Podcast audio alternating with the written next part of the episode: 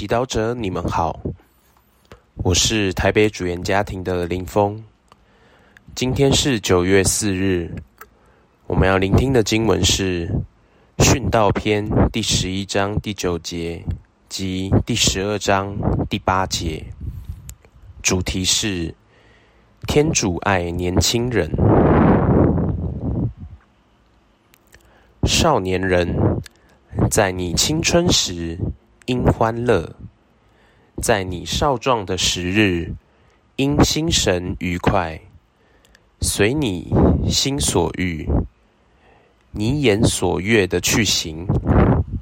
但应知道，天主必要就你所行的一切审判你，扫除你心中的烦恼，驱除你身上的痛苦，因为青春。和少年都是虚幻，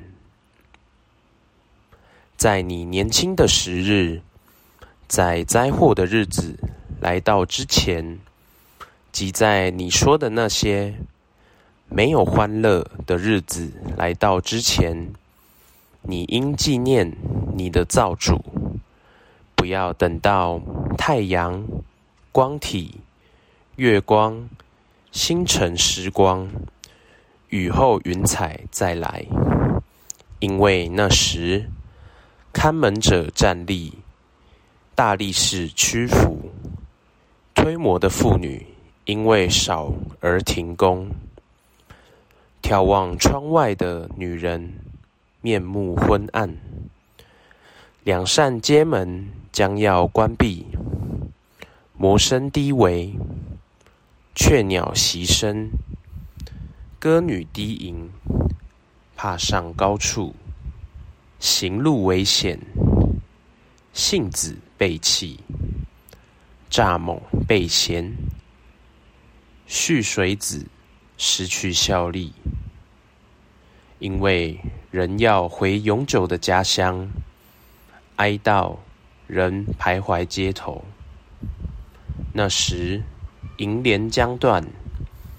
金灯将碎，水罐将破于泉旁，轮子将烂于井边，灰尘将归于原来的土中，生气将归于天主，因为原是天主之所是。殉道者说：“虚而又虚。”万事皆虚。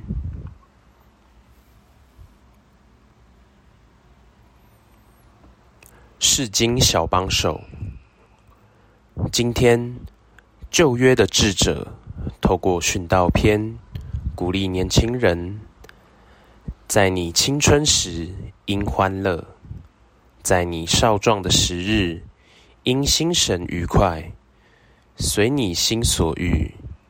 你言所悦的去行，年轻是本钱，因为青年健康的身体、澎湃的热火、伟大的梦想、无限的创意，都刚被启发。他们的未来是充满可能和希望的，因此智者鼓励他们要勇敢的生活，去做自己想做的事。不要带着后悔过生活，也鼓励家里有年轻人的家庭，应该多鼓励他们去追求自己的梦想，去发掘自己的可能。然而，有些家长喜欢用爱的名义控制孩子，他们念什么科系，从事什么样的行业，该接受哪一份工作。都想管，但其实天主更希望孩子们能够真实的发掘自己，而不是活在家长和社会的期待下，复制一个社会认为成功的人的生活。如果我们坚持要控制孩子们的未来，我们岂不是不相信天主？对每一个年轻人独特、带他们去发掘的计划，岂不是也不尊重天主给年轻人的自主权？天主喜欢看到每一个人学会分辨天主的道路，也学会负责自己做决定的后果。这也就是人生之旅最大的学习之一。今天的经文也提醒我们：年轻的岁月不久，在人生旅途中，我们一步也不能回头。因此，让我们在人生旅途中学会对我们的恩人们说谢谢。在犯了错时，勇敢的说对不起，不吝啬对爱我们及我们爱的人说。我爱你，好让在生命的终结，我们没有任何遗憾。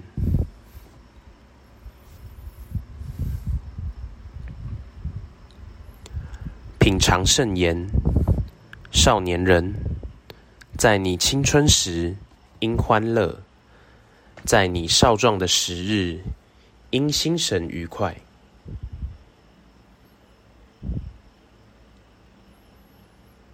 活出圣言，让我们诚心祝福身边的年轻人，并鼓励他们去寻找天主对他们的计划。